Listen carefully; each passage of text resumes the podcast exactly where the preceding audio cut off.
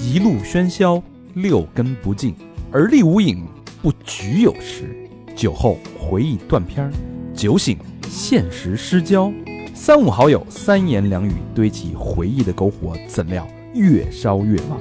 欢迎收听《儿，欢迎收听最新一期《三好坏男孩》，我是梦里陪你骑行的大肠，你们好吗？朋友们，朋友们，朋友们，我是小明老师我是和平，我是高璇，好消息啊！啊，新年第一瓶儿要开启了，走。 本期节目是由白熊啤酒独家冠名赞助播出。哎，熟悉的味道又陪大家度过了一年啊，哎啊，嗯二零二二了啊！是这个白熊啤酒啊，百分之百纯比利时进口，入门级精酿啤酒，适合畅饮，这喝起来没压力，你可以一直续呀、一杯又一杯啊！啊 嗯，你更可以把自己的照片印在酒标上，你只需要登录微信小程序，搜索“白熊啤酒”，上传自己最心仪的照片，哎，登上酒瓶背标。这拿出去可体现了啊，是哎，咱们闲言少叙，边喝边聊。新年新气象啊！嗯二零二二年的第一期节目，是咱必须得走出去，嗯太憋屈了。二一年过的嗯是是吧？憋得难受了嗯啊。得噔噔，然后今天啊，请来了一位行者，嗯嗯了不起的行者，嗯叫什么呢？杜丰燕。嗯老杜，哎，嗯，老杜先跟大家打一招呼，哎，嗨，大家好，然后这个新年了，提前这个也不能叫提前了，新年了，祝大家这个新年快乐，给哎大家拜个也相当于拜个早年晚年的这个晚一 点的祝福，嗯啊！这这个是新年祝福，但是中国新年呢是一个早年。对对，啊嗯，呃，简单介绍一下这个老杜啊，嗯老杜为什么说是一个行者呢？嗯因为本身他现在的在职工作完全想象不到啊，是一个工程师，啊嗯做技术啊、算是工程师，就是在国外的话，有时候经常在填写这个签证申请的时候，老喜欢写个 engineer，就是工程师这个，因为国外的工程师比较啊尊重哦啊，好尤过其在啊印度的时候就也好过啊，但其实呢，其其其实就是一个 网管。往往就重启一下那个，是吧对对对对，哎，说给咱捧一捧啊，嗯，这个老杜干了什么牛逼事儿呢？哎二零一一年开始，八月份到二零一三年十一月啊，嗯两年多的时间，从广西南宁骑自行车啊，嗯，走吧，骑吧，开始骑骑骑，哎，一下一不小心骑到了非洲，哎呦呃，穿越了东南亚、南亚、中东、非洲二十二国，共骑行了三万五千里公里公里，嗯，三万五千公里这啊，什么概念啊？嗯我摩托车四年了，才骑了一万五千公里。说说明你出去的太少了。是哎之后呢，嗯一六年到一九年四年啊，陆陆续续又骑了四次非洲，啊、那那个就后来就可能就骑行就少了一些。坐啊坐飞机去，哎，对，坐飞机去当地算是行走吧。第一年是搭车， 说是徒步，其实徒步很少，搭车为主。然后后来就基本上搭车都少了，基本上就在当地待着，就是找一个地方一待待一个多月。主要在肯尼亚是吧？呃，北非、东非这这是为主。哦嗯，像埃及、苏丹、肯尼亚、卢旺达，就这些国家。啊嗯嗯你看啊，这不是一般人能干出这事儿的啊 不。敢啊，嗯 然后呢，这个不仅骑到那儿了，还干了好多特厉害的事儿，嗯因为你他们本身是那个摄影师，也嗯是这个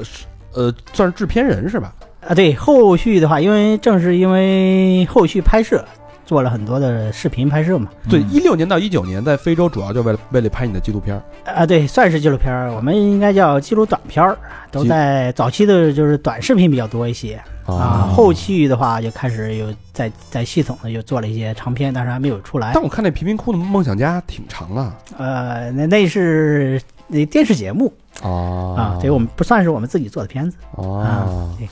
所以老杜呢拍了很多的这个，在这四年啊，嗯拍了很多的纪录片儿，包括刚才说到了《贫民窟的梦想家》，这是嗯描述的是一个之前是一个罪犯是吧？他是一 个匪匪徒匪帮，应该是贫民窟一帮年轻人的追求梦想的一个故事吧。他后来不是有一当导演的吗？啊，对对对对，是吧？啊，有一个有一个是拳王，非洲的拳王，啊还拍了啊拳王啊，拳王的发小有一个是黑帮老大，就是一个帮派的一个老大啊，嗯啊。然后这个在这个他们周围有一个想做这个导演的一个想拍一个电影的一个导演吧，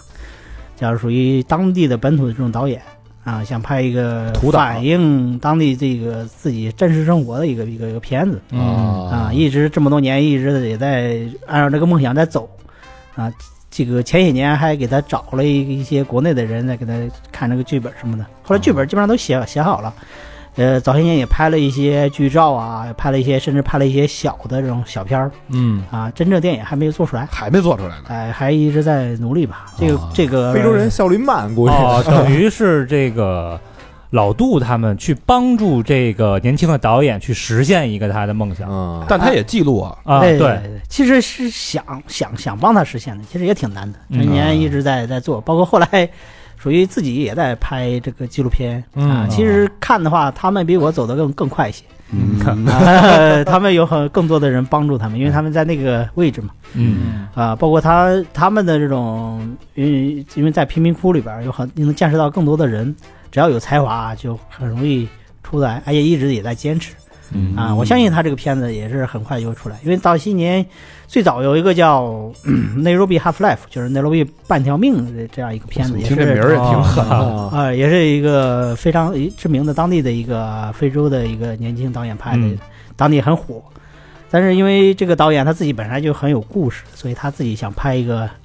Kibera Half Life，就是贫民窟的，啊哦，就是 K 吉贝拉贫民窟半条命的这些故事。哎，这个老杜已经那个点题了啊。嗯今天咱们要聊的就是基贝拉，嗯基贝拉是这个非洲最大的城市贫民窟，啊、应该算第二大吧。第二大，嗯，在那个内罗毕，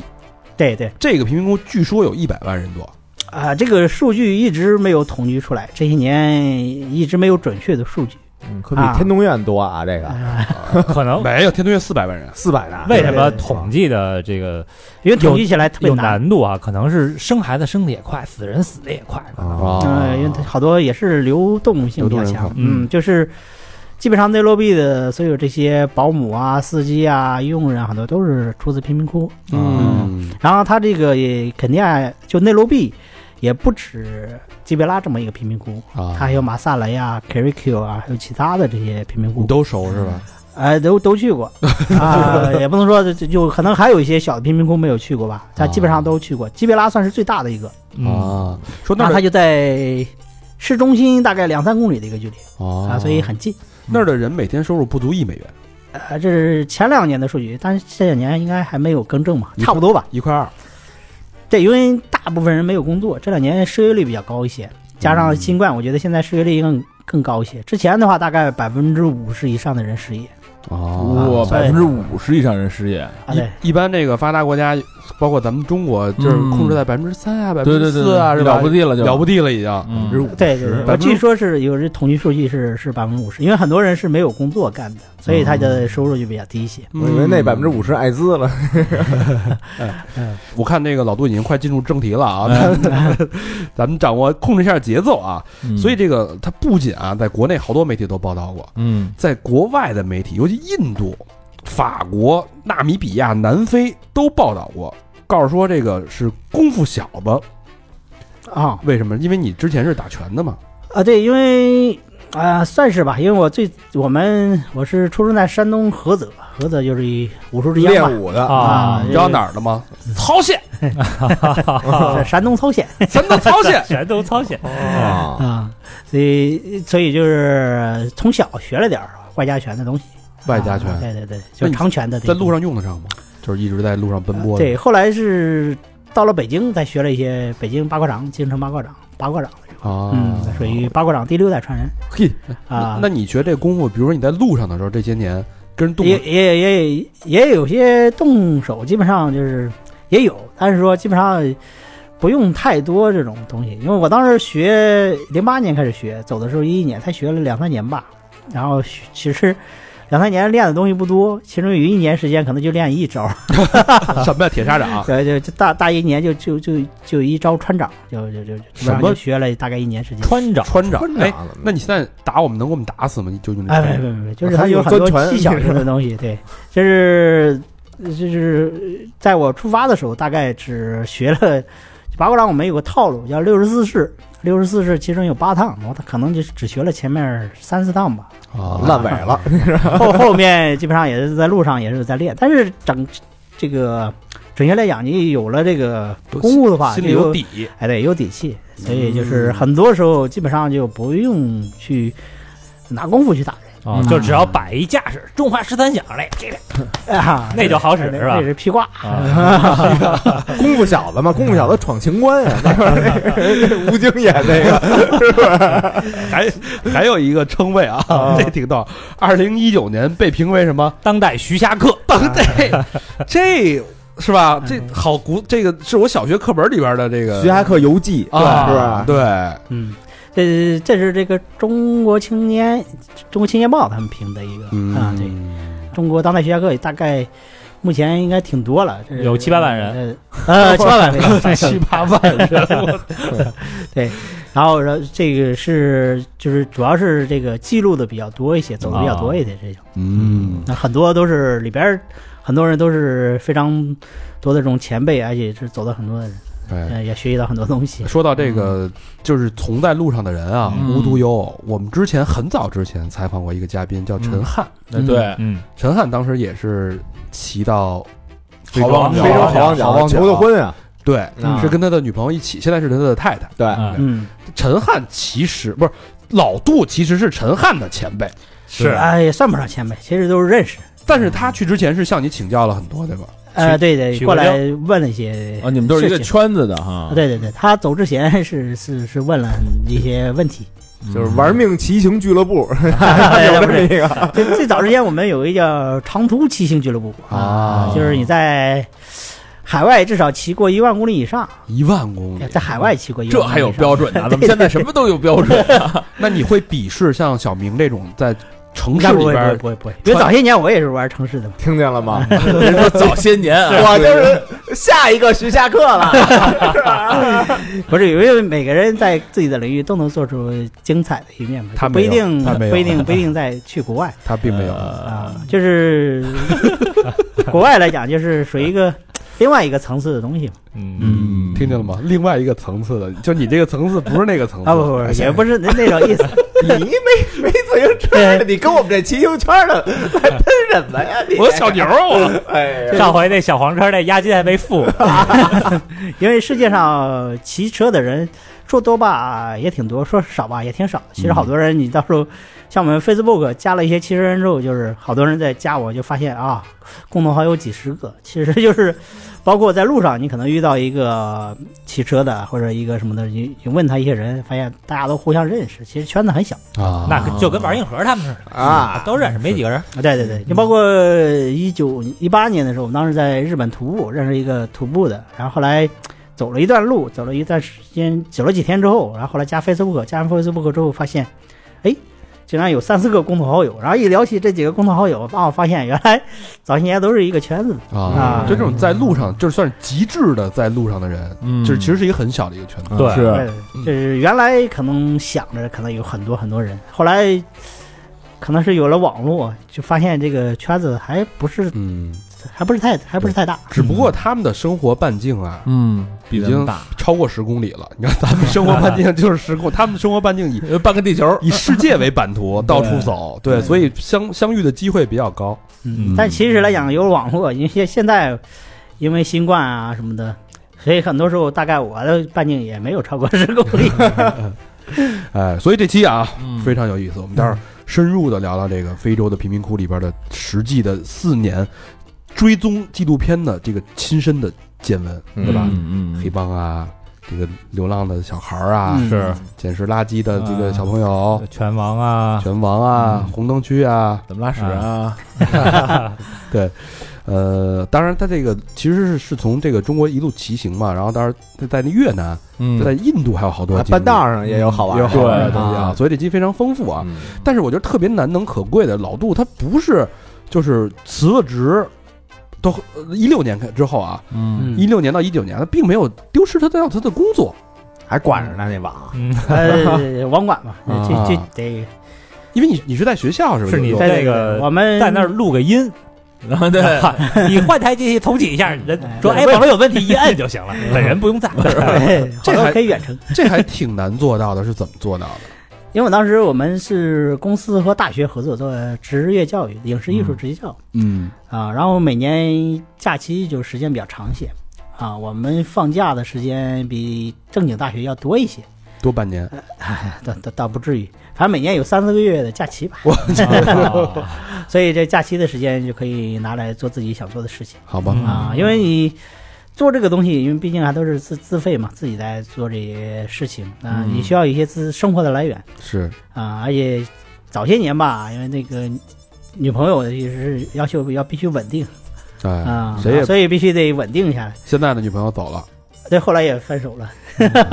人家稳定了， 骑骑 骑，但是主要是可能跑非洲跑太多了吧那？现在是单身是吗？呃对得给你争个友吧，啊，那倒不至于，不至于，不至于。不至哎于，听见了人吗？家这吃过见啊不过，是不是不是不是，就是因为也是老往外跑，在非洲就是有好多人可能真的是觉得是不太稳定。啊，非洲有的我以为是在人非洲，哎非洲有个家呢。 开玩笑啊，嗯开玩笑。是说说笑笑啊，这个刚才跟老杜聊天的时候，他有一句话就是让我挺震惊的。嗯，呃，就是因为好多身边的朋友一说到这个印度，嗯，就说给钱我都不去，我这辈子怎么都不去，尤其是可不女生啊。嗯啊，但是老杜说给我呀，我愿意去 啊。是就是不给我钱我也 去呀。就是就是你印为什么？因为你二零年疫情期间还在印度，啊，这个那是因为赶上了。对啊你为为什么去那么喜欢去印度？它对你带来什么样的冲击啊？对你那么着迷和吸引？啊其其实准确来讲，因为我们接触到的很多的关于印度的知识，可能都是非常片面的东西。你大家你提及印度，可能大家第一印象这个就是脏脏乱乱差，差对脏没 乱错差，然后就和提及非洲差不多的，其实。满地是屎然后什强么的，哦强强奸奸对啊然后这个还有很多时候印度骗子阿三，还有歌舞，就是嗯你像正正正常的可能很少一些，但实际印度也也很大啊，啊，也十几亿人呢。你印印印象中，或者你你觉得印度最让你吸引的地方是什么？其实就是一种更多样性的一个东西吧，就是你我我觉得很多人可能到了印度之后，会有一个问题，就是你之前三观里边所认为很多正常的东西，到那儿可能觉得不正常，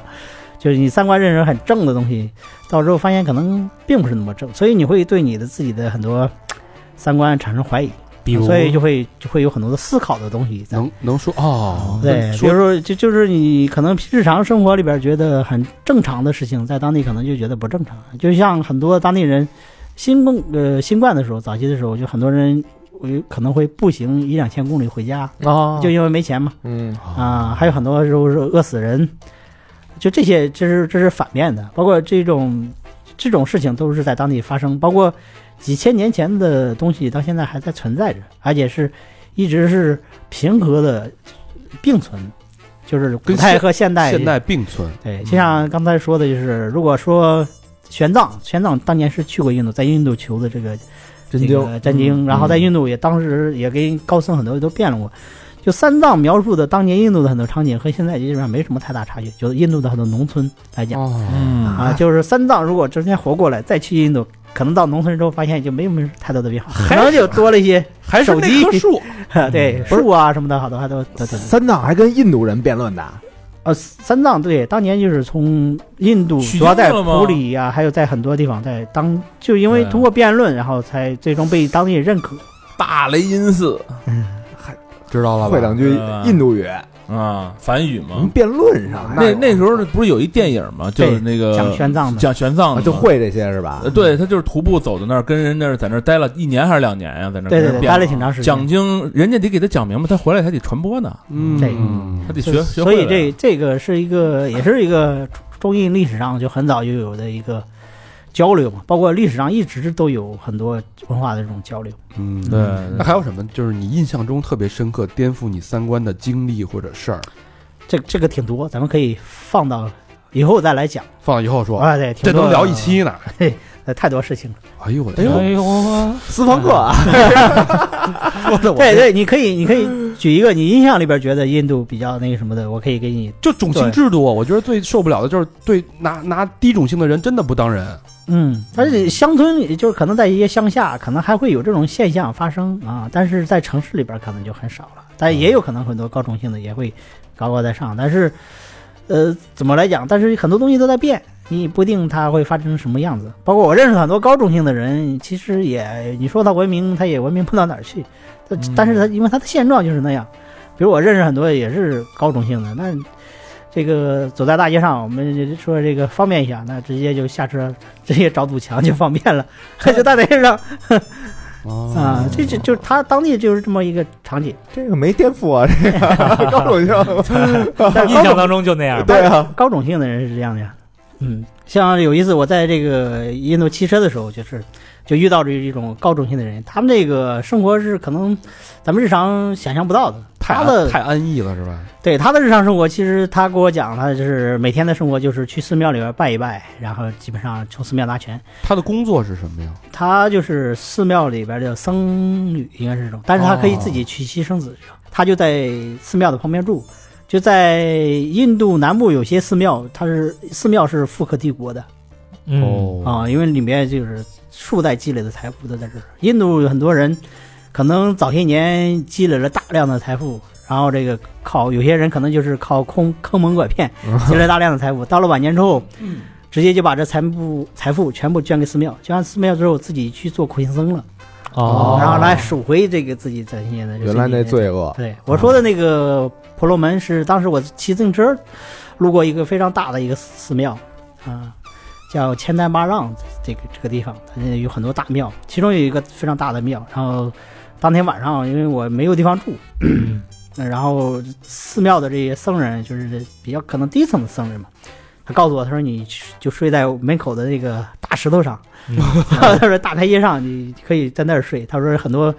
这个流浪汉、各种走投无路的都在那儿睡。他说你也可以睡在那儿去。我说这个睡在那儿是可以，但是我这自行车上不去啊。啊，然后后来我就再再去到寺庙里边儿，因为因为它也是一个旅游景点啊，在逛这逛的时候就遇到这个这样这个这个这个婆罗门这个僧人嗯，啊，他是比较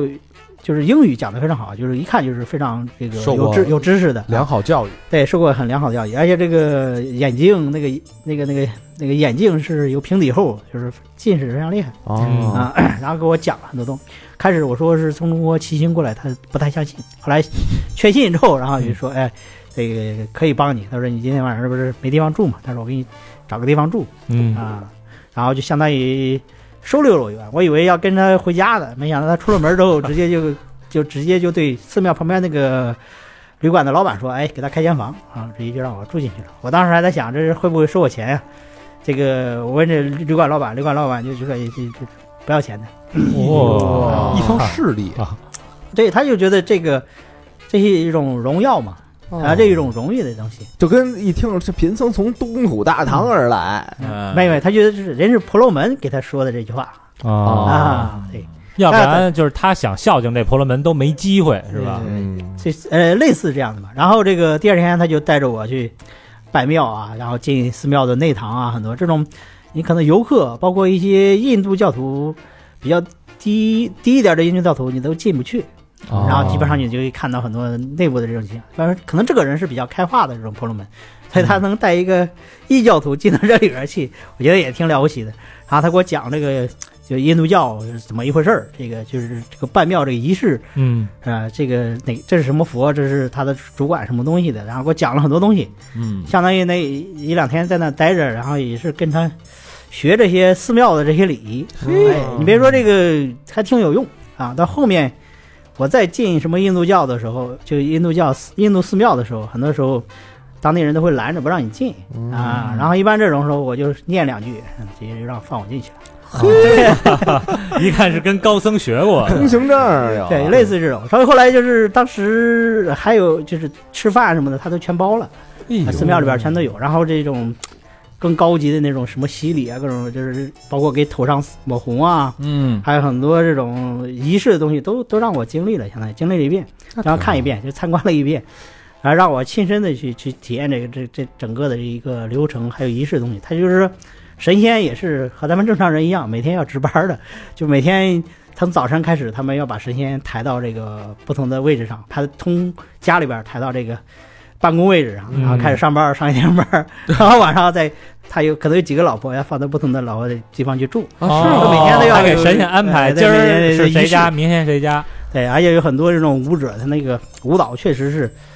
非常非常漂亮，但是就是在拜神的这个过程中，就是有宗教仪式感的时候，你你感到他进入一种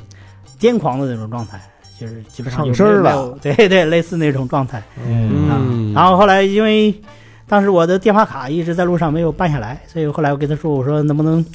就是我想想办个电话卡，一直没整着，就是我不知不知道怎么着提起这个事情。他说哎，这个简单，然后是他就直接叫了一个人，就打给打了个电话。后来下午的时候，直接办电话卡的人就上门服务了，而且是贵式服务，直接把这个。电话卡给我办了，就原来的时候办电话卡可能非常复杂，现在就没什么复杂，直接就现场就给我就所有都办了，哎呀，充了钱，最终一分钱还没收我的。哇所以这个婆罗门在印度这么大权力，就是它在种姓制度阶层里边，婆罗门是比如说刹帝利啊、费多啊那些嗯哦所有阶层是供养他的，嗯，对要把自己的收入拿出来，就是白给他，让他活得比所有人都好。哦，那就是贵族呗，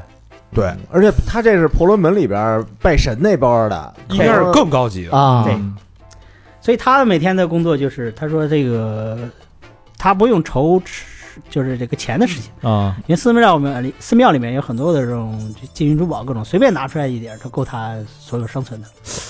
嗯，然后我记得曾经当时有报道说，他们庙产就是寺庙的这个这个产业是非常大的，好多都是富可敌国的，尤其在赤丹巴拉姆那边，就很因为寺庙好多都是千年寺庙，所以这帮千年积累下来的大量的人哦， 哎，那你走时候没说，哎，这是我那个车钥匙那钥匙链儿，给你留作纪念。呃这倒不用跟人交我换的啊。们就是正常朋友关系嘛，啊啊，就是随缘遇到了缘分嘛，啊，然淡如后水走了之后再嗯，对打个招呼就走了，下次再见，可能是不知道哪天又又可能又会再见了。又会的，怪不得说你说颠覆三观呢，你认识个婆罗门肯定是颠是覆三是，观要搁我我也颠覆了，你你认识俩那个刹帝利，不是认识俩那个惠多，对吧？嗯最穷那个，那很正常，像有时候我可能说今天晚上我在这个婆罗门的这个山间这个别墅里边住啊，给我一间非常非常大的房子，出门推开窗户就是看到远处的海，在山顶上这这这种这种别墅住，到了晚上我可能就住在这个当地这个渔民那个小窝棚里边去了，所以每天就是有这样大的一个反差在里边。哦那确实有点是有点颠覆啊。嗯，所以你今天可能住豪宅的，第二天你就住在这个贫民 窟，哎，就是所谓的贫民窟里边去了。但都不收钱。呃，收钱我就不住了。哎，他这挺有意思啊，有就骨是气啊！ 对这个婆罗门和这个什么多费多是吧，嗯，差的那么远。嗯，但是哎，就有一样说，哎，远方来的客人，你骑自行车来的，我觉得挺棒的，我尊重你，我我就免费招待你。那但也有一些不招待的。你看， 不是，对，有一次我遇到了一个哥们儿，他就在海边有个别墅啊，然后在别墅区我们俩盘道，哎，就嗯谈论哲学，谈论各种高深的问题，谈论了一个下午。 那那聊的不错呀。哎，聊得很不错。嗯然后后来我说，呃其实我的目的很简单，我说你这别墅这么大， 让我找个地儿再睡一觉。然后后来我提出这个要求的时候，他就很惊讶，他说这嗯个 不行， 然后就又把我给赶出去了。呃我拿你当兄弟，你居然想睡我？聊没聊？啊你说说，行吧，本来这个说带一下印度，嗯没想到聊出这么多好玩的嗯东西啊。呃，印度有机会咱们再好好的聊一聊、对，啊。可以，不得不跟印度告别，因为我们今天的重菜、嗯哎主菜在非洲，在非洲，嗯好吧？啊那阿我们弗利卡，回到基贝拉，嗯哎，呃，肯尼亚的首都内罗毕，呃。之前我看过你们有一个那个文章叫《在非洲的一百种死法》，啊，对吧？也就是你们在进这个呃基贝拉这个贫民区贫民窟之前，其实已经做好了各种各样的准备。对，因为之前最早我是骑行嘛，所以在户外有非常非常丰富的经验。嗯呃，相当于我跟因为在一路上就碰到很多各种各样的人吧。其实准确来讲，跟跟这些平平民阶层就是打交道，非常有足够的经验嗯啊、因为大家这这种接触的比较多，街叫什么街头智慧， 是吧？对，和当地这种非常原始的这种智慧的这些东西嗯啊，比如说当当地人就是有时候会冲你要钱，这时候很正常的，在非洲很多地方都抽，都会有很多人要钱，说哎，这个你看你那么多钱，然后 是不是给我点儿，或者说你这个请我喝个咖啡，给我点钱，我喝咖啡去。哦，哎，他们会不会喝就茶是去有这种套路？比如说问你从哪儿来的，说 China，呃、c h i n a i like China，Can you give me some 哎 China money？、哎，是吧？表述的太像了，好啊像当地人就是这么来的。你仿佛就是， 啊，一般这种来的，就后来有一个哥们儿就被我，呃，怎么讲，就就被我闹得挺不好意思。啊，啊，然后就是我给给他讲道理，我说哎，你看咱俩刚才握手了，咱俩是朋友，嗯呃，是朋友了对吧？嗯，他说是啊因为确实握了手了，然后我们交谈都很愉快，我们是朋友。然后他开始管你要钱，呃，对我说是，这是管我要钱嘛？我说这个朋友之间相互帮助也是应该的，对吧？然后你看，呃你要是假如到中国去，我肯定会把你邀请到我家去喝个茶、嗯啊，聊天儿。哎，但是现在我在肯尼亚，在你的地盘上，哎，你是不是作为我作为一个客人，你是主人，你是不是应该邀请我喝杯茶呀？啊，尽一下地主之谊，是吧？对呀、啊你说你要到中国去，我绝对会没问题，各种招待这都就可是以。街头智慧，是是然啊后这哥们儿就是哗一下就是脸就红了。啊，弄得特别不好意思，啊 特别不好意思，因为旁边人都开始嘲笑他嘛。啊这哥们儿就是后来说：“哎，我请你喝茶去。”就是非常这个，呃，有点儿这个很不甘心的哈，哎下不甘心的，没办然法后然后就把我请到了这个茶馆，茶馆这边就是给老板儿要完茶付完钱就走了，哎 就把我一个人撂在茶馆。哎呀，我 这个时候气就走 了，有点有点挺尴尬的这个，嗯然后这个在这喝了喝喝完茶，但是也没办法，就是喝完茶也走了。后来第二次我们又又在这个小巷子里面又碰到了，又跑他了，哎，对然后碰到之后这个，当时我还没认出他来， 他先认出我来了啊啊，他说哎呀这朋友来了，然后这个挺好，然后开始全是摸哎，然后说哎呀这个摸摸你还是摸他？摸他他自己身上摸兜儿找钱呀啊啊，他说非常不好意思，然后今天我没 带钱，然后我这个要不这样，这个我这个就是回头再请你喝 茶，就是他已经形成这种这种这种概念意识了，被你哎你被是客人，驯这么快驯啊化了啊这么快就被洗脑 了，对，然后就开始摸兜儿，哎，说哎这个不好意思，今天没没没带小这个没带钱，然后一看一会儿我怎么请你喝茶，哎就开始想啊有意识的要请我喝茶，你看老杜这一套话术啊，是就能明白在这个路上积累了多少经验，是啊是吧？嗯啊，对付这种平民的这个这种真是够积累的啊，对因够为积的，反正 因为因为在当地来讲，你要明白当地基本的啊这种，呃，就是最基本的这种法则吧，就是属于一种部落社会的共享法则嗯嗯，啊、比如说你你看到当地人在吃饭，你直接过去，你说你直接就去吃就得了，可以因为吗可以啊，啊这是共享法则对，就就像他能瞅你要钱，你也可以朝他要钱一样。哦你不能用在国内的这个思维去对，对对对，对所以就是就是你要按照他的思维去理解这个事情。我就是就在这明个部落社会嘛，就可能大家，呃，有的打到食物，有的打不到食物。那有时候就大家不能饿死啊，那就是说没有食物的时候，你去找别人，别人就是可以把吃的就给你，就是保证所有人都不饿死呗。这就种这样的一个非常简简简单朴实的一个法则，这种习惯，其实到现在还是有的。呃，就是一样的。现在还是这种不要朴实法，所以很多人见到你去要钱啊是说，因为觉得你很很多嘛，你给他一些是很很正常的。哦，哦这个这个跟咱们农耕社会的思想是完全完全不一样的，没错啊，对，是吧因为部落社会它对啊是是有这样，所以有很多时候你可以用这个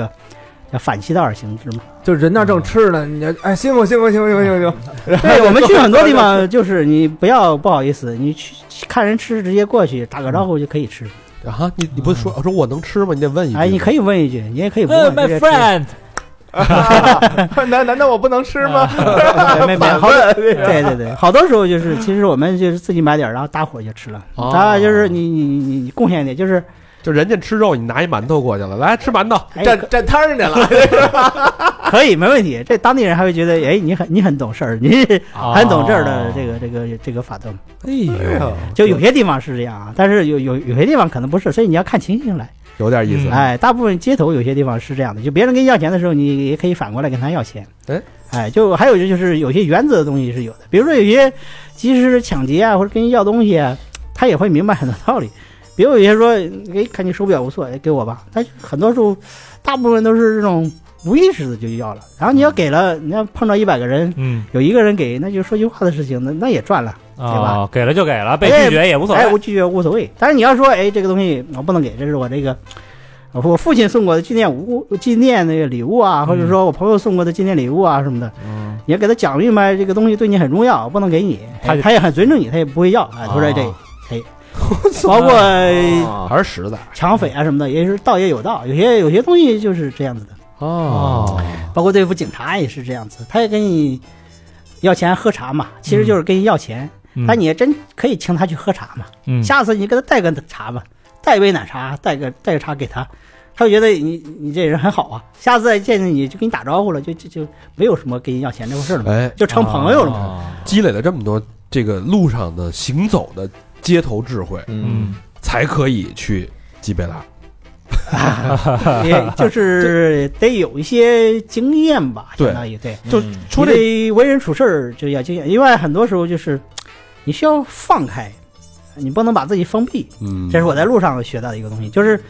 你当你觉得所有人都要害你的时候嗯啊，那你的这个这个你你总是防防不胜防的，嗯就你的内心就全是封闭的一个状态嗯啊。当你这个就是觉得无所谓，全身心的所有都接接受的时候，反倒就没有什么太多了。就像这这是一个哲学思考，是就像你这个邓小平说的这个。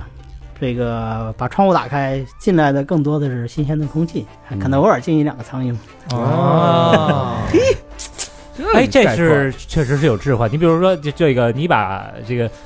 你的心灵关上的时候，嗯你身体里就是你有的就你这么点东西，是外界的东西跟你没没关系了。哎，当你把你的心灵打开的时候，你这么点东西属于世界，但是世界上属于你的东西更多。嗯类对吧类似这种，就是你你比如说你在贫民窟，你觉得所有人都要害你的时候，你就看，好像很多人都是在想害你。啊，确实是这样。对你觉得哎这个人不对劲儿、嗯，啊，你就开始疑疑神疑鬼，你自己就把自己给吓死了。嗯看瞅谁都是刁民了，就啊，对对对。啊然后你你放开的时候，你觉得哎这个人想帮你，这个想帮你，哦见面就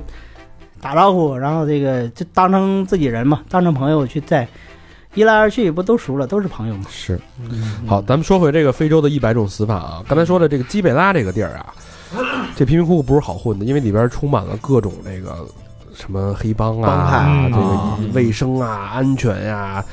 恐怖袭击、绑架呀、等等等等等等啊，黑暗势力。真够全的哎，啊，你对说他这经历是不是特别适合白熊那改玩计划呀？嗯，哎，对，就是、哎就是那些看似平凡嗯但又不平凡的普通人，是啊是吧？嗯就是咱们的三好人生，没错对啊，异曲同工之妙啊。嗯，都跟我似的，跟老杜似的，嗯对吧？坚持着自己的这个理想跟热爱。跟你似的，你怎么没上啊？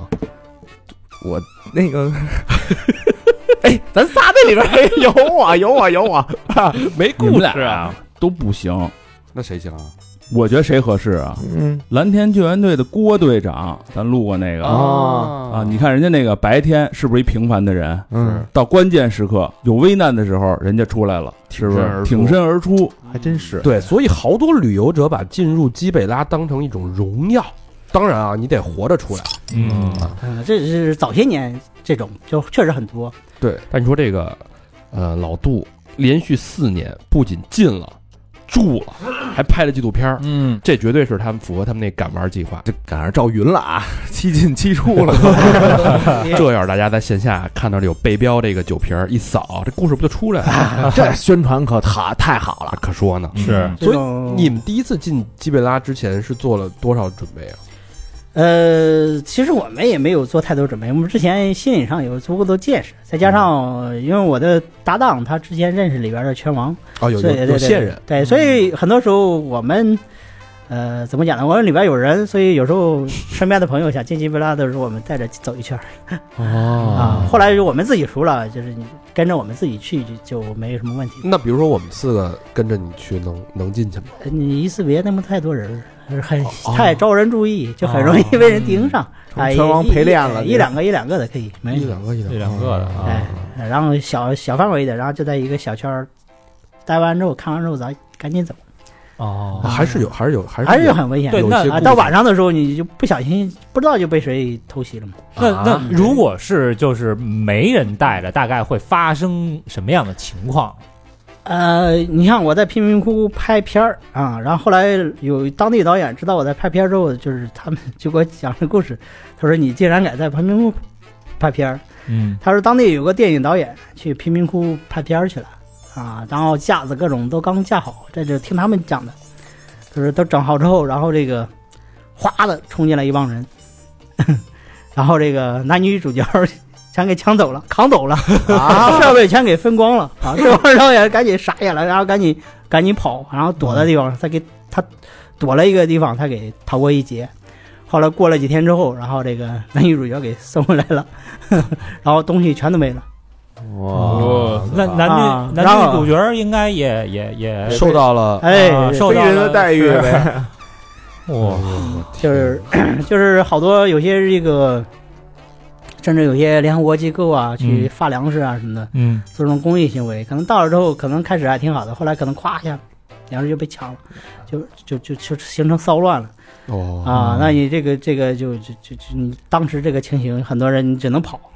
啊嗯那啊，那你有持枪的也都不管事儿。第一次进基北拉里边是一个什么样的一个面貌啊？就基是布拉怎么讲？就是它是在大概一个五平方公里的一个范围内啊这么小，对对对对，就很小的一个地方，然后密密麻麻全是一排一排的房子，啊，然后这个都是那种铁皮屋嗯啊，然后这个树枝搭起来的，就是树枝搭完之后外面糊一层泥，这是土房子，嗯啊，这这个这种房子居多，当然还有后面有很有一些开始有水泥房了，然后里面就早些年的时候厕所就很少。怎么拉呀？这这个当时就把基贝拉早些年的时候就把基贝拉叫做飞翔的厕所飞翔飞翔的小熊，啊，对，因为他们有些人就就是拽是吗对，拉就是拉完之后拉到一个塑料袋里边，拉完之后一系，嗖就扔出去了。然后他们这个因为往往哪儿扔？房顶儿啊？还是往外面，因为它的马路的它路很窄，大概哦一两米的这样一个距离，很多地方就是甚至就是不到一米，都是那种小巷子小巷子。哦，然后很多还得死胡同，所以有很多警察过去要抓人也是很难的，因为走你走着走迷就路没路了对对，嗯迷路了。所以它这个路主路上就一般都是下水道，但下水道是开放的下水道，上面没有什么东西。然后那没不就盖儿的，小溪吗？因为这上面就是流水，就是小溪啊就是流着，它是一个山坡式的这种构造，就是山顶的下来，对，哦所以这个污水就从上面就是从这个道路中间流下去嗯嗯，啊，那道路中间全是垃圾，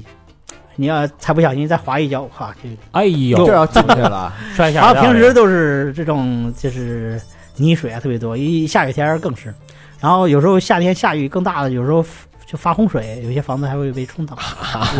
我去，那你会住在那里边吗？对，后来我们是基本上住在里面。您给搁塑料袋里哎，没有没有，我揉着们点有有有厕所，就收费的厕所。啊，嗯收费就我们旁边就是厕所。能卫生条件可以吗？呃，后后面就好很多，现在就是很多条件也在改善。啊嗯，那说一般说这种贫民窟啊，都嗯是由这个黑黑社会势力控制的，是是没错，包括在那个巴西里约的那个大贫民窟是吧？嗯对这个基贝拉是同样的情况吗？原来有电影是讲这个，这其实差不多，但是基贝拉比这个这个帮派可能和那边还不太一样。嗯， 就这边也是一一个区域，一个区域是帮派控制的，因为警察管不了，很多时候嗯啊，其实，呃，怎么来讲，很多时候警察去抓人也抓不着啊，因为很多人在在贫民窟里边并不犯事儿，就是你可能看一个人说能可能在外面犯事儿，但在贫民窟里边都是非常乖巧的这个啊呃，小伙子，哎，，对，小孩子。然后你说警察局抓人了，这边早就通风报信，说后面就跑了，你也抓不着。嗯然后警察对里面也不熟悉，因为再加上很多人对警察也是比较， 就是黑帮比警察就比较恨，所以警察进去可能出不来，所哎以警哦察一般也不进去啊，就在外面。那这个就很多东西，他就靠这些帮派呃帮他去去去维持维护秩序。那他们就是有一些区域，他们治安的时候，他们就有一个非常大的一个灯柱，嗯嗯就探照灯的那个灯柱啊，他们就以这个这个区域为界，这一片区域是叫什么？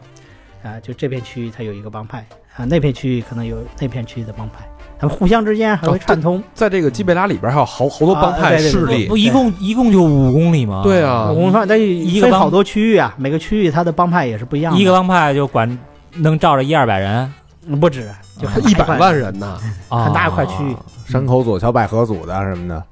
嗯，对，所以就是不同的区域，它是有不同的帮派组成的，嗯但会会经常火并嘛械斗什么啊的。呃，也会偶尔会有别别的帮派到这儿闹事儿了，所以他们就需要有时候去开会，些这些嗯开会啊帮派头子要开会解决这个事情啊。而且他们主要还是部落的不一样，像这个基贝拉里边的主要就是洛和卢亚这两个呃这个民族比较多一嗯些。洛和卢亚对，然后这个就是基本上就属于这个肯尼亚西北部，就是基苏木那边打鱼，早些年打鱼的这个民族啊，渔民啊的后代对，啊就是知道奥巴马嘛。知道啊啊，奥巴马的父亲其实就属于早些年属于这个洛这个这个种族，哦哦哦对他爷爷辈儿然后就是属于属于这洛民族。怪不得奥巴马游泳那么好呢。嗯对，后来奥巴马也去过嘛，去过肯尼亚嘛。哦，哎，这有点意思有点像那个美国那监狱那帮派，什么一有冲突，领导出来还互相交涉一下谈一。下，嗯啊，对，他们会有这种很原始的，他们叫我记得叫卡布公鸡，就是有个类似议会的这种组成的部分，就是每到周末大家会聚在一起开会啊，就是在基贝拉这个区域里边儿，而且它是基贝拉这块儿主要是落入亚，然后像那个蒙邦那个马萨雷马萨雷那边可能就 K 库有多一些可以，K 哭库有 K 库又是肯尼亚第一大主那个黑帮民族民民族族是吧民族民族民族啊嗯经商的比较多一些。哎，那这些黑帮他们的收入是从哪儿来呀、你都贫民窟，大家也都没钱，你你管这块儿，你能怎么啊着？对，因为这个所谓贫民窟啊，其实就因为它是政府把它定义为非法居住区啊，啊，就是所谓的，就就是就是不提供公共设施，就一没百有万水、啊没有没水电，没电哎，嗯对，所以这些人的水电基本上就是从这些公共的这黑帮就从公共的这些水电设施上把这个水和电偷过来，然后再、哦再再引到他垄，断了，嗯嗯呃，相当于垄断水电嘛。对啊，就靠这水电来卖钱。然后贫民窟住的这些人，大部分都是在大城市打工的这些人啊，哦然后租不起特别贵的房子，就是便宜哈，因为它面积小嗯啊，就可能一一一个平方呃四五个平方米的一面住住着好多人。像我们去原来去，呃，一家就是我们去一个。就是流浪儿童他，他他他家去去探访嘛，嗯，啊、他们一家大概七八口人住在一个四平米的小房子里。我去，怎么张住那啊不就人躺人吗？啊，这差不多，所以哦就是，但是你整个的租金下来，就是你去算的话，嗯，哦啊就是你这一平米按照平米的租金来算，别墅的价格比这个贫民窟的租金价格要便宜很多。啊，那为什么啊为什么不你住你？按平米算呀，对啊，是别墅大每 呀，对呀、每平米多少钱？对这倒啊，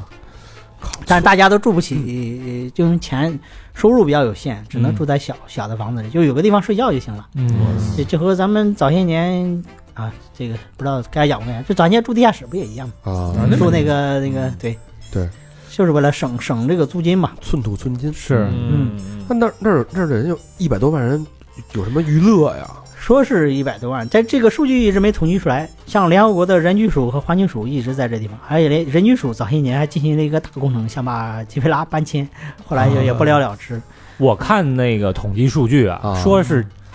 一个范围，啊这范围是多少呢？是六十万到一百二十万之间。嗯，咱们就就嗯就说一百万，就说一百，对，就是随时会变，而且一嗯对变就变六十万之间互相变。我去，啊死死 一波哎呗，对， 就人口流动非常非常就是快。就是今天不是你死就是我活， 是吧？啊，那倒不至于，大部分人家是平和的，就可能大选时啊期，就就很多人就会就会流出去，还有很多人进来。大因为选时期是换就是因为它是选区嘛，所以有选票。哦，这些票仓贫贫民窟的这些人，他们也是有选票的。对对，所以只要是你是肯尼亚人，就会有选票嘛，嗯合法公民嗯嘛。所以他们就把乡下的很多人接过来算自己的选票。哦，哦啊，所以很多人就进来。早些年的帮派形成其实也是和这样有有有关系，就两个部落之间火拼，就是先是这个部落的人，他才把这个选民接过来。可能很多人从乡下过来，过来之后嗯到这地方来选民，后边那边也接过来，过来之后，然后这这一看这边自己的选区人数是这个比不上那边，那怎嗯么办？消减呀，杀你一部分，哎，对，然后就哦天哪，这么简单，早就早些年啊粗暴啊，哇！所以提供一些，就给这些人提供刀啊、提供枪啊啊这些东西嗯，提供完之后，然后就就就有部分人就可能会 就制造了很多骚乱，骚乱之后就很多人就失踪了嘛。嗯然后这个有些枪支啊，还有一些刀具啊，就没有被回收过去嗯啊，就这些人就拿出来，就形成了早期的黑帮，啊，相当于是这种早期谁有枪谁有刀，谁谁啊就就包括厉害这个现在的这个总统，之前不是还被海牙军事法庭给审过很多次嘛？后嗯面也不了了之，就是一在两千零四年左右大选的时候骚乱死了很多人，包括刘郎红，还有很多人，这些都是因为这些骚乱引起的，这些就很多人就就就失踪了。嗯，我靠！那那边黑帮你见过最小的孩子加入黑帮大概是多大？因为我看那个新闻，好多照片儿什么，就是尼日利亚那些孩子十三四岁玩玩 AK 玩溜着呢，嗯，嗯，上帝之手啊，一边抽着烟一边咔咔嗯那 AK，像肯尼亚这边控枪控的还是很好的，所以这个帮派组织可能有枪，但是我们没有见过嗯，啊、刀啊什么的，砍刀啊这种都是很正常的，大家可能作业的就是 工作的一个东西，所以很啊多嗯，所以这些呃就是武器这块儿可能他没有没有那么多，他控制的很好。啊，年龄呢？年龄十大概三四岁也有很多，嗯嗯就就就不是你上上学你不上学了，那你没有事情干，那你就跟着人混嘛，嗯啊，就是去帮着维修一下，帮着去干点活儿，其实就干的就是物业的活儿，啊，对，就物业 嘛，是吧？啊说白了就是收物业嘛。收个水电费嘛。跑腿啊儿你的，说你说他们有点违法的，那可能 就是违反当地法律的，就可能卖卖卖点大麻。啊哦，然后在当地来讲，其实，在贫民窟来讲，呃谁你要买得获起取毒品的话也是很容易的很容易啊。但是贩毒因为这个比较严格一些，所以目前来讲很少见到有人贩毒的人嗯，那那这个那么多人聚在一起，他们有什么娱乐项目吗？啊。对，刚才讲的娱乐，娱乐的话就是，嗯、呃音乐呀、还有这个看电视啊，还有很多这种贫民窟里边电影院呀、电影院嗯哎，所谓电影院儿就是整一个 VCD 或者 DVD 机嗯哦啊，啊，然后放那碟子嘛。大部分都是中国功夫 片儿，然后还有很多这种现在的这种很多电影盗版碟儿这种。啊那那全是全是中国过去的呗，VCD 什么的，VCD 机都是哎，对，对，对这步步这高是什很么多的这那种，种，啊超级纠错，哎成龙做打广告一开街，我靠而且而且很多时候是就是一个很小的房子，啊然后里边是黑的，就是放着一个 VCD 机，然后一摆了几排凳子，然后大家再坐在里边去看这片儿。然啊哦后这片儿其实它怎么讲，就是有有有有一个人就是在全程去用用当地语去讲这些东西。哦，这么翻哦译，哎，对对，就是就是一个人全程把他们话给复述出来，啊声传对对，同声传译，他这做的很好。哎，这个人在肯尼亚好像很有名，这个叫什么来？我记不起来。他后来赚了很多钱，就靠这个，哦，中文了得，这哥们儿哎不是，就是他去翻译，所以就是他没有这个配音的这个技术，而是说对有人就是一个人就把整个就是对，因为你看看的是盗版碟，哪儿配音去对啊？你就看画面，他就跟你讲，哎，这个人说什么，这人哎指着那个人说，这这这这，然后他把所有的这个配音全部给配了。这你看过吗？我看过，那那他翻对的嘛跟那个演的是一样的吗？一样的一样，但是他就他就用他当地语把这个再讲一啊，遍我以为自己演绎的 啊，对啊，胡编是 吧？啊。对，有些他就可能去编了，有些人就不懂，他就可能就编了。说我也不懂， 说那个，如果我我再多一张船票，嗯你会不会跟我一起走？那边翻译，哎，晚上干嘛去？ 啊 哎，也有可能这种是 情吧？况。来点白嗯酒，来吧。他是有酒然后再再再再再间隔着这个这个这个电视的这个，啊可能有些视频你可以看到，哦嗯，嗯，他就是这网上可能也他有，这有酒吧吗？呃也也有也有，有酒吧哎，对，也有酒吧，但是这种酒吧贫民窟里边也有酒吧，也有就它的不一样，外面有正规的这种酒吧，就属于欧美这种游客啊，就是。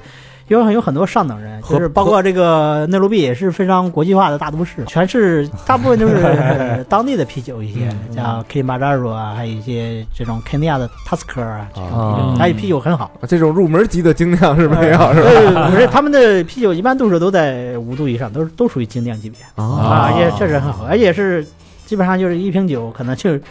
嗯喝一晚上。喝酒吧，啊非常 对我还我还在在当地就是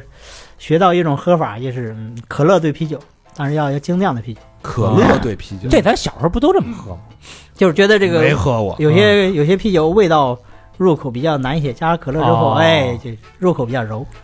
他这嗯就是缺缺点白啊熊，是没错儿，替替非洲人民难过，替肯尼亚人民难过，连白熊都喝不上。他他们嗯有很多酒，有很多酒那。贫民窟里边喝什么呀？贫民窟里边有很多自酿酒，自酿自酿对对对，就是有很多人，还有一些有因为贫民窟很多人看病看不起，有些巫术的那种，就有些巫术， 对对，他们有早些年还有很多拿巫术看病的，在、啊所以就有很多人去就用土法酿酒，有些用香蕉酿，这都是好的，嗯还有用仙人掌酿，啊哇，甚至还有有些人最早听说有拿那个废电池，就是啊拿一些植物就加这废电池酿酿，还有一些拿高粱酿的，这都是比较好的，有些高就粱是酒好喝啊！对对，但是他们酿的技术就有时候这个 没有标准化，嗯，所以很容易喝死人。再加上他们有些工业的东西加的太多，就比如说你哦他拿废电池再加那些东西，你你不知道早些年的废电池它在腐蚀之后会生成一种白色的那个东西，那个碱的东西，大东西再去酿酒，啊所以就有些人就就就喝酒容易这个喝那些自酿酒容易出问题。但哦是当地人那个酒便宜，哎，大家都喜欢喝，多少钱啊？可可能和几十几千那就都合不到人民币一两块钱。哦一两块钱一有一杯款精酿叫飞翔，哦 哎你就知道怎么酿出来的真 了。是飞翔啊，飞得他翔他们这个是自酿酒的话是很畅销的，在当地，他们一般还比较喜欢。你喝过吗？？呃，我喝过一些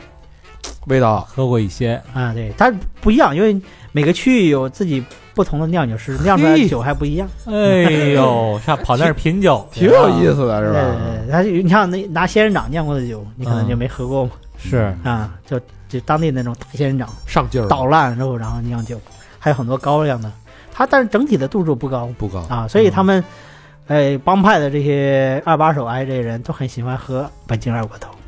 啊， 所谓的白酒，他嗯们啊说的白酒那上劲儿快啊！啊，对，这个高嘛，度数高，哎呀，嗯哦，那你们要拿两瓶那个去帮派，就特别容易聊事儿。所以我们一般来讲，我们不存在金钱交易啊，各种的这些东西，嗯，就是从来没有出过钱交保护费啊，各种这些东西，就是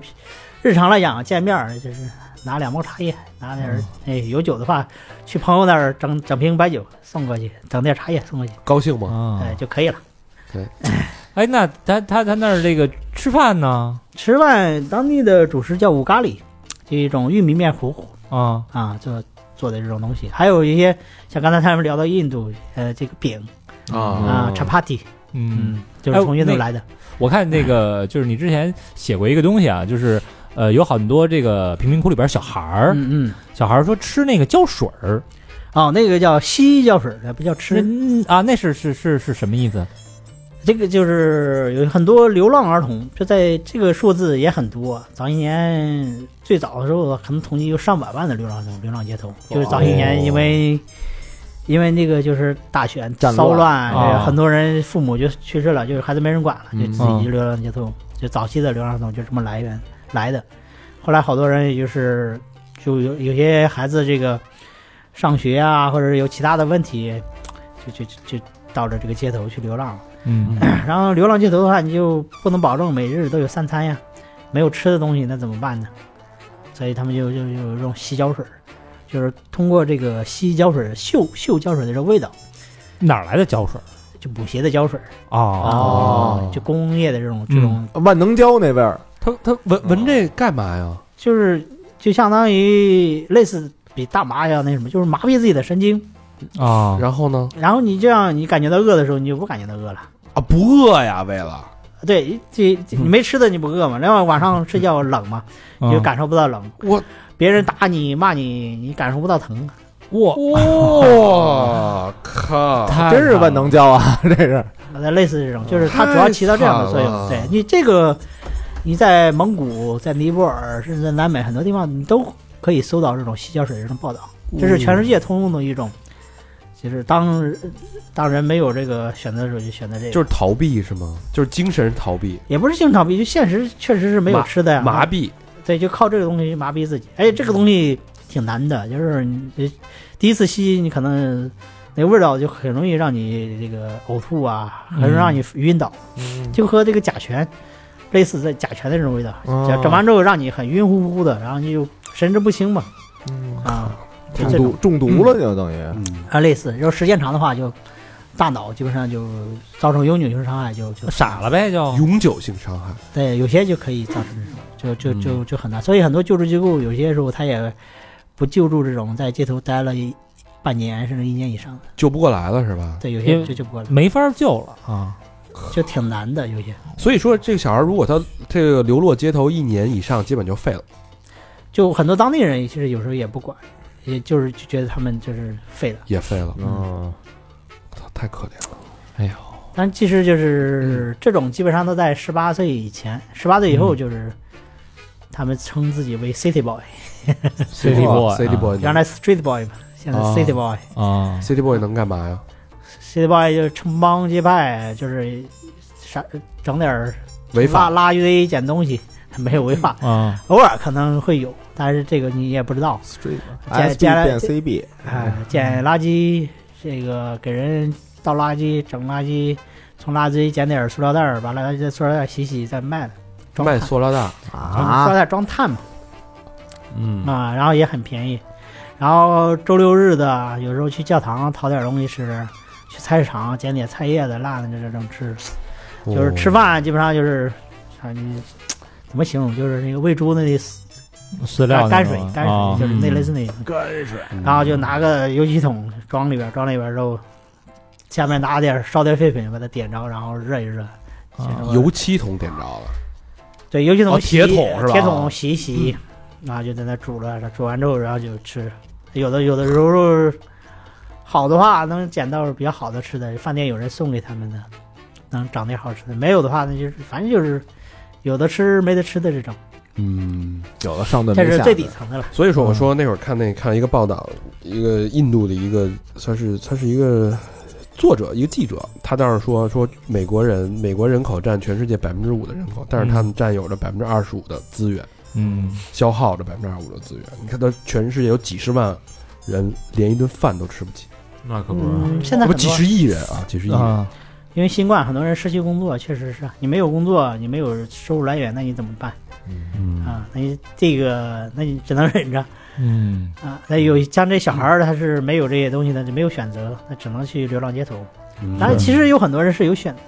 但是就是自己选择这条路。嗯，有些人进到这队伍里边，理由很简单，啊，有些可能就被父父亲揍了，嗯，哎，可能会打得太狠，就是不想被打了，属于。哦啊还有一些是为了家庭着想，家庭孩子太多了，就不想给家里边儿当负担。反正在家里边儿也他妈有一顿没一顿的，嗯到了街头啊，有时候还能吃点好的，说 不定。啊，还有一些是孩子，有几个孩子小孩说，小孩说校服丢了，丢了之后怕回家挨打，哎呦，啊啊就就加入这个的，啊，那边孩子也穿校服就是没有校服你进不了学校，不让上学啊呀、嗯哦，咱们说说这个这个纪录片儿吧，纪录片儿有一个叫这个非洲拳皇的铁血奋战，嗯就是大名鼎鼎的麦克，嗯啊是吧？说说麦克这个他是什么状态？他好像是在贫民窟里边混的算是好的了，是吧？对对对，就是因为你们认识麦克嘛，对吧？有麦没克有照没你有，们他在他自己本人在贫民窟里也非常有名啊啊，因为他本身就是。呃打出来的肯尼亚的拳王，也啊属于非洲的拳王。啊他在这个，就在整个的这个拳击运动员这个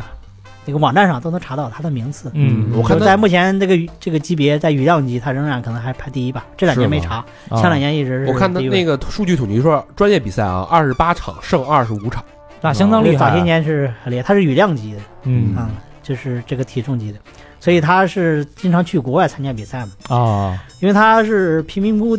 第一个去过伦敦的人，就在那一片区啊，哦所以大家就叫麦克伦 敦麦克伦的我靠！啊，就早些年大家叫麦克伦敦，啊嗯，那等于他是应该是贫民窟的偶像了吧？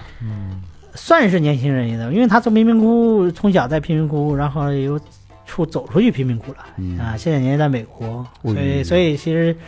相当于是能走出来的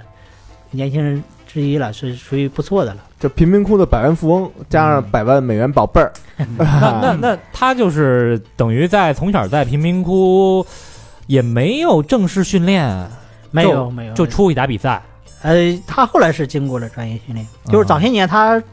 最早怎么讲，他是家里边儿孩子也比较多，嗯其实他呃家庭可能是非常背景可能还是有的。他父亲原来是空军大院儿的啊，哦然后后来就政变，参与了政变，然后这个父亲就失踪了，哦，他母亲就带着他就到贫民窟住了，然后后来在贫民窟就是早就是在很早的时候就不上学了，嗯就去跟着公交车卖票，啊，然后卖卖票这个卖了几年，后来就去军队，在军队里边学的打拳。啊啊，在军队里边参加过一次比赛。后来这个从退伍之后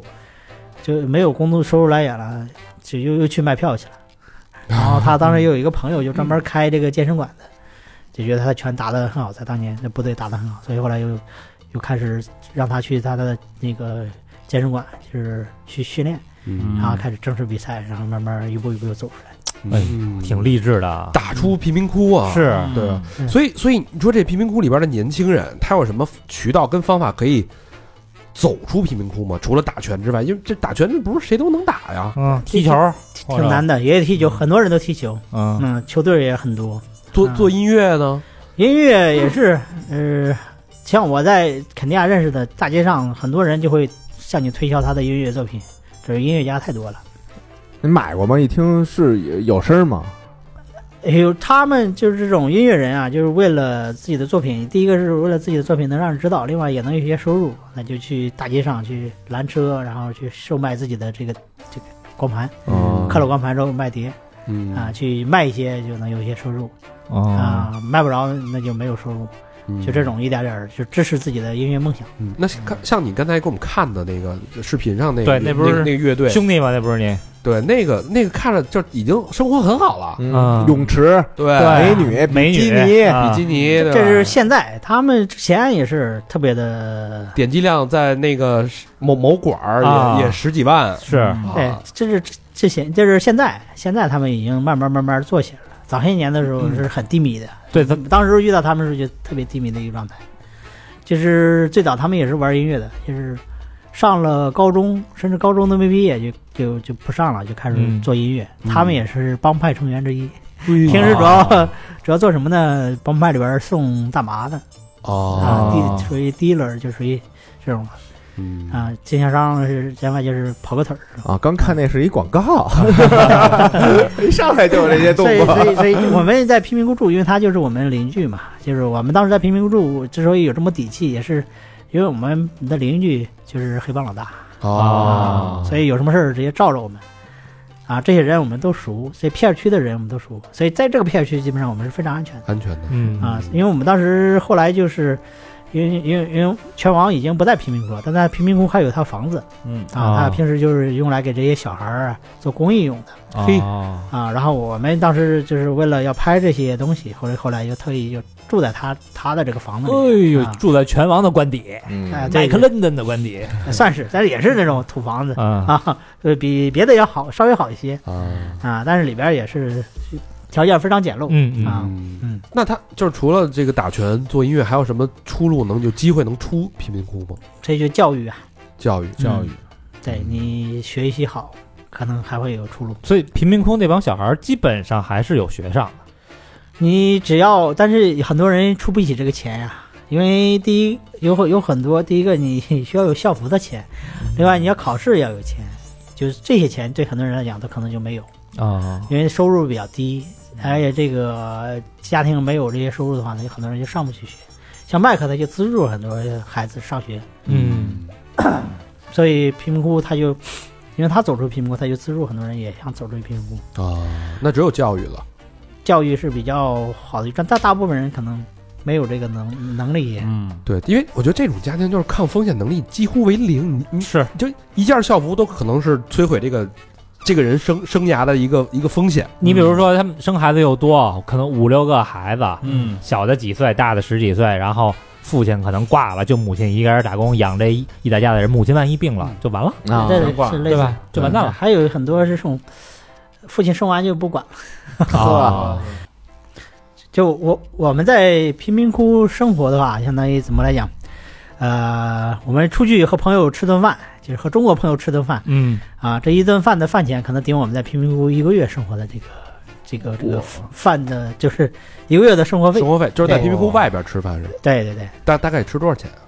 呃，你看我们一顿饭，可能你要吃中餐，有时候人均可能嗯呃能嗯达到一百美金。一一百人均美一百美金金，哎，咱就说正常的，正常你对看吃当地的那碗种牛肉面，可能也得四五十呢人民币啊哦因为好多菜都是运过去嘛。你相当于在当地吃中餐，相当于你在中国吃西餐。那我不吃中餐了，我吃别的呢吃。当吃当地嗯哦地的的话，当地的话就很便宜。 你看我们早晨早餐的话，呃，你吃些馒大子，就是那个炸的那个油炸饼，嗯再加 chapati，、呃，再加奶茶，各种都加起嗯来，最多人民币五六 块钱。哦，那还能接受。油饼对，哦而且它奶油做的饼很好吃的嗯啊。然后有时候有些这个像那个贫民窟人可能吃的东西，像那个杂碎啊，还有这个牛蹄、羊蹄嗯嗯，啊，还有就这些，这一般富人不吃的嘛，都吃肉。嗯这些东西就在贫民窟就便宜一些。然后我们比较喜欢吃这东西， 嗯，所以就就非常便宜。非洲龙 肚，对，可能你看整几个鸡爪啊，或者鸡脚啊这种，啊啊他们也吃这个啊，这穷人才吃这个，啊哦整这个东西很便宜。你可能买那个，就我们记得是当时那个鸡脖子，当地人都不怎么吃，就穷人才吃的。那烤鸡脖子，这一个才合人民币一两毛钱吧，那种。哎呀，然后一整几个，基本上是，而且那个水果特别便宜，那么那嗯么非常大的一个芒果，一个芒果可能就五六斤这样。五六斤，对，芒果很大的，有些大芒果、 金芒果，金克拉，呃大芒果，还有各种水果，这种热带水果都非常便宜，一个芒果可能跟人民币几毛钱一个啊，嗯，这能吃吃吃饱啊了。牛牛油果、芒果这些香都蕉对都非常是吧便宜，对，嗯哦 血糖都高了都。 说，要不然这个贫民窟，咱看视频啊，那些小伙子说贫民窟能吃得着什么呀？一个人练这么壮，嗯，确实吃的不错啊。不是，他就吃他们那个五咖喱，就是嗯说、说那个玉米面粉，他这个玉米和咱们国内的玉米不太一样，它玉米是白色的这个这个玉米。啊，啊，就是整出来这个面就和这个米是一样，它也含的这个蛋白质啊、微量丰富、微微量元素特别多。嗯所以你看，当地我们包括我们后来做纪录片儿的小伙儿，嗯就是打拳的小伙儿，啊、f r a n c i s 他就是你我们拍摄的时候还看不到腹肌呢，嗯，啊，自己吃了吃蛋白质粉，再加点儿这个这种五咖喱，一两个月就咵八块腹肌。我这么快，啊这么快就催起来了，咱上那儿催的这也哎，行啊这这这没问题。你看，我们后来在街头随便拍一个，啊一整啊健美冠军，贫民窟里边那一整全是身上全是肌肉，就是吃着五咖喱就能练出这种身，材也好是吧？身材也好。难那得你看人就街头理发的，嗯哎，人家说这个是曾经的健美冠军，嗯我说给展示展示，一脱衣服，啊全是肌肉，哦嗯啊一整啊就是。嘿那中国男的在那儿毫无市场啊！说您不不不，哎我不一觉样，得咱们玩文的嘛，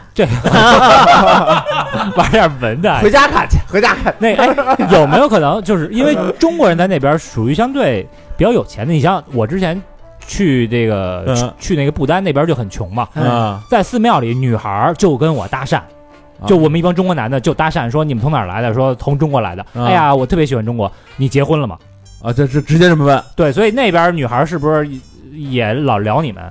啊这这种也有很多会可能给你调侃这种，也啊是属于调侃。怎怎么聊啊？你你遇到一些女生也都可以聊啊，就是中国人过来的，啊就是中国啊，你啊你好有钱啊， 这个有没有女朋友啊？嗯，介不介意多个女朋友啊？我会这有多些有些有些时候会是这啊样，嗯当小都行，啊，对啊，你不介意多一个吗？人家这儿不分这个，啊啊哎有人不分那中国人还是受欢迎的。啊，还可以啊。就是也看看情况，像我在原来在骑行过程中，还有很多时候就会遇到，也会遇到一些情况嗯啊，像有些时候就是。这个非洲的女生，她们头发可能有时候长一长就断了，就是比较卷的这种啊你看我这头发当年就因为长时间没理发，嗯，所以看起来就是特长，跟小长一明点，似的。啊然后他觉得得哎，这么柔顺，啊，这么这么柔顺的，哎，这么直的头发很喜欢。啊啊哎，他说这个，哎，我也很希望有一个这样的一个孩子啊，你们能不能给我生个孩 子？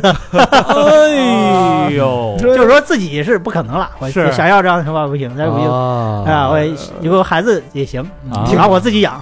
呃，不需要你。那你怎么回答呀？问题是，他要真跟你这么 my 说， pleasure， ，anytime 哎 anytime，呃我还得我还得赶路，我先走了。跟做一牙花子还还还还挺婉转的。嗯啊，你看，你第一次去非洲应该是二零一一年，呃，一二年、一三年了，一到了二年左右到了这个对到了之后啊对对一二年的，但但你这两年陆陆续续，一六、一七、一八、一九，将近十年的时间，嗯，你再去非洲，你觉得因为干变化很大。感触变化最大是什么？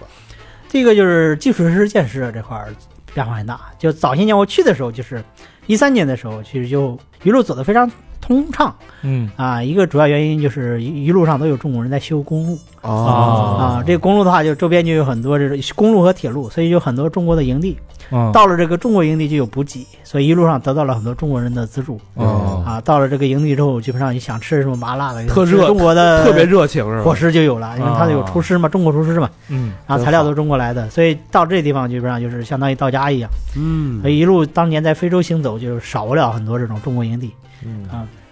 甚至这两年我们也路过，也拍过很多中国营地，嗯，然后也是觉得。这个中国营地出来的那个菜真的是很好吃，甚至想想做一版这个《舌尖上的非洲中国工地》这选题不错哎这有。点意呃，因思为你因为你在非洲当地吃惯了很多当地菜之后，你去中国营地想打打牙祭，或者改善一下生活，嗯那那感觉是非常不错的，而且做的菜，各个地方的厨师在营地里边，而且有各种各样的，八大菜系全能吃得着，啊，哎，嗯这就是，而且那个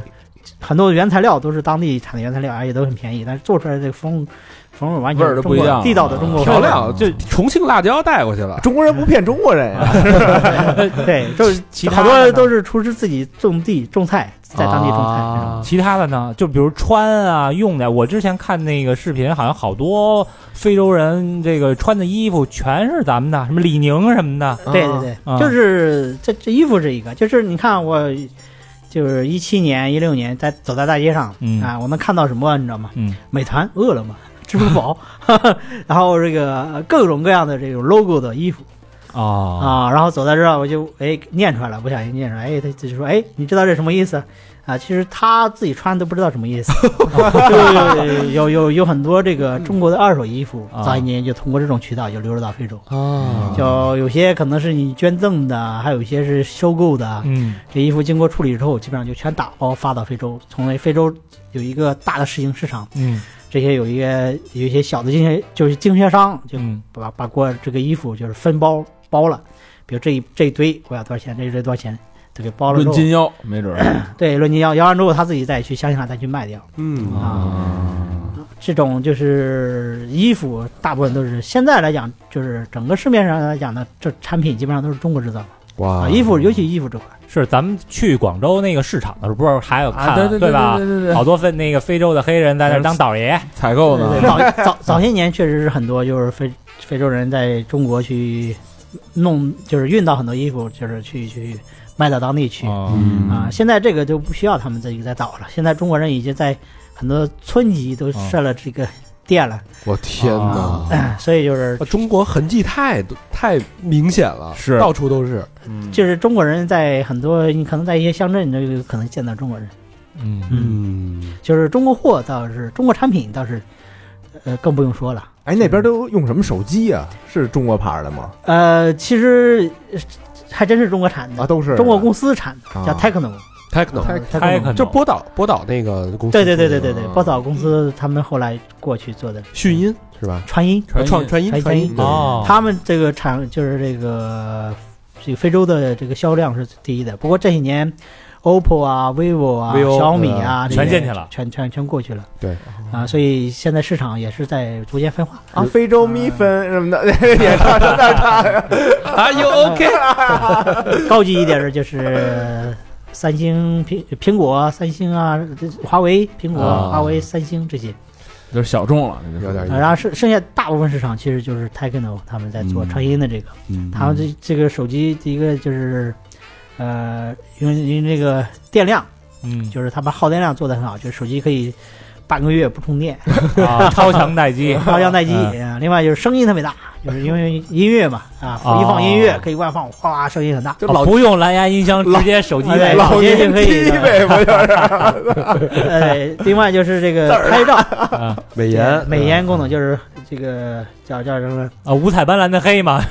啊，那类似个漆皮的，还有那拍出个来拍出来这个黑色是不一样。你像你平常用苹那个苹果的手机，可能一拍就一片黑，啥也看不出来啊啊。它这有有层次感，漆皮嗯磨砂都能分出来。对是吧对对对。 所以把拍照啊，还有这个用电量啊，嗯呃，以及这个声音这块儿都做得很好，所以真会就深找受欢位迎置。啊。啊，还有很多时候带手电，就是在一些部落里面没有电，嗯哎，这手机自带手电功能，还有带了很多其他的这种功能，就对当地来讲都闪比较少啊，对 球灯但但是但是这次疫情其实对非洲影响还是挺大的。你哎影你响很大跟那边人还有联系吗？嗯，还有联系。他们那边现在什么情况？现在基本上就是已经常态化了啊，哦很多人可能说感觉哎感冒了一下啊， 一测阳性了，就是就是 啊然后就是可能就是共像存了相相当于共存了。对对对对，基本上是像是这样子吧，嗯，但是也要注意防护的，也就是有些时候严重了，它也会封锁，也会去这去隔离疫情的这种策略也会有。那然后这个主要是工作的话，很多人失业了，因为原来你看肯尼亚对很多，它原来是个旅游旅游国家，都是去看什么动物大迁徙嘛？对动物大迁徙，嗯所以旅游为主，实际上有很多旅游业就就就深受打击。对是嗯，就很多人，可能我记得还去年的时候就有一个，呃 就有一个比较大的一个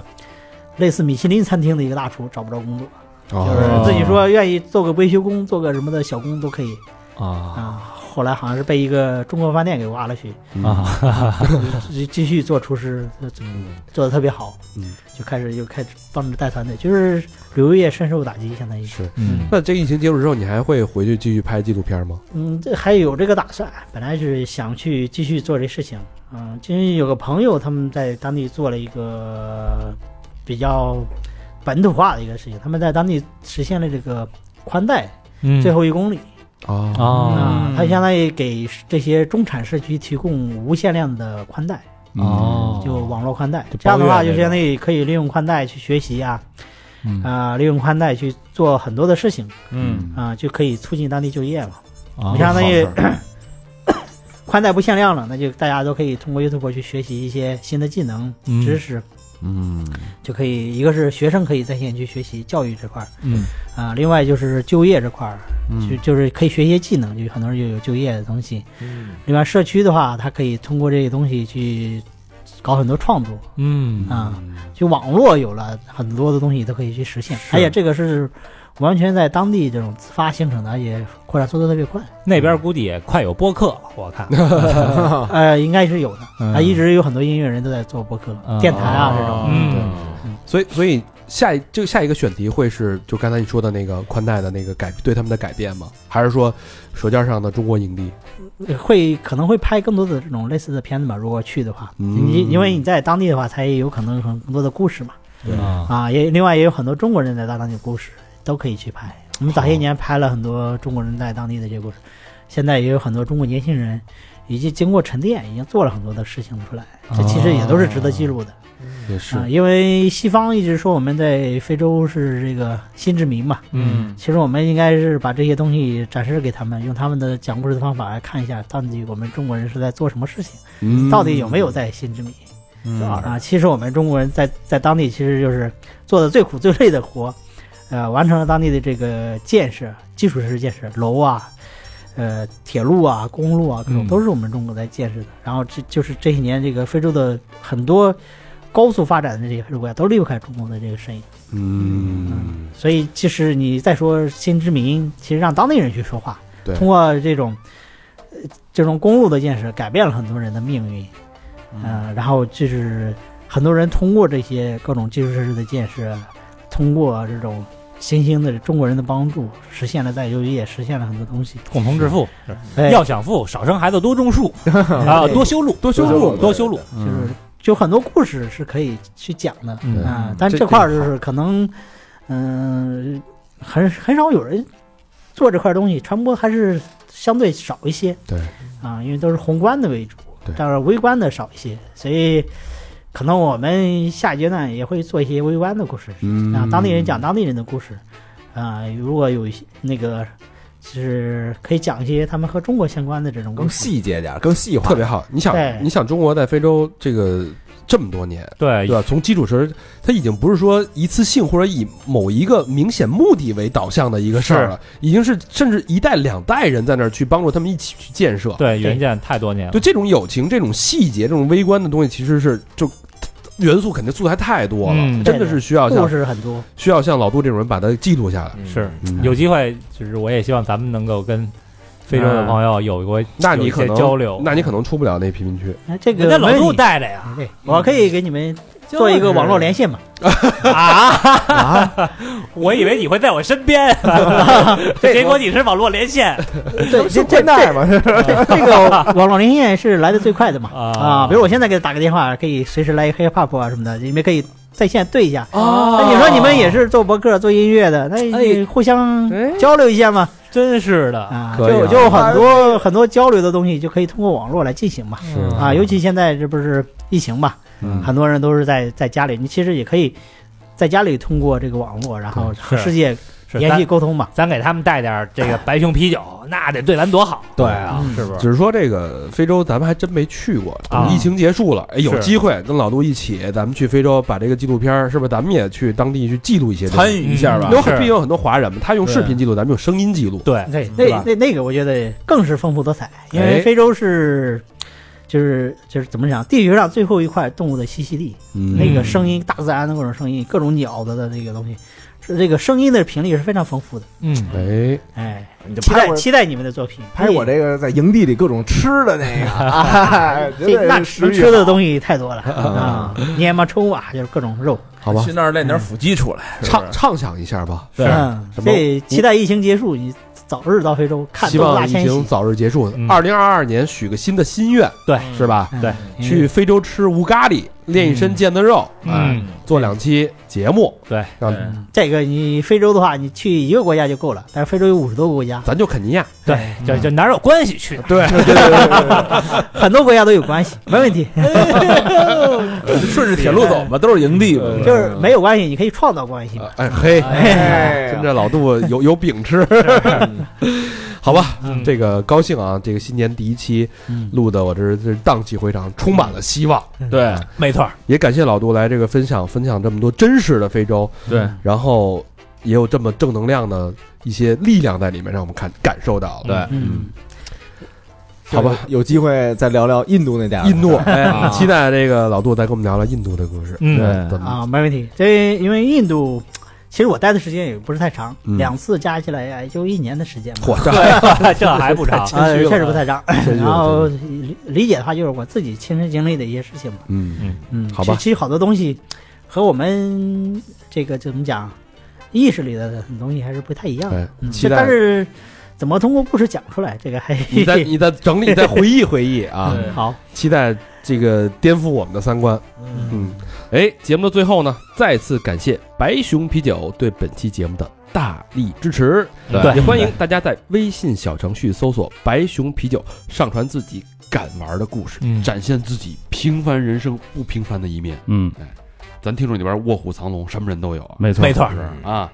别憋着了，赶紧吧，哎，把你们那故事给传到那个背标上。嗯，这大家过年过节的一亲朋好友一扫，厉害，这不就全出来了吗？就看你了，多拉风啊！可不，好吧，那这期节目就到这儿了，谢谢老杜做客，嗯，好，感谢感谢谢感谢谢邀大请，谢谢大家收听，嗯。拜拜。拜拜。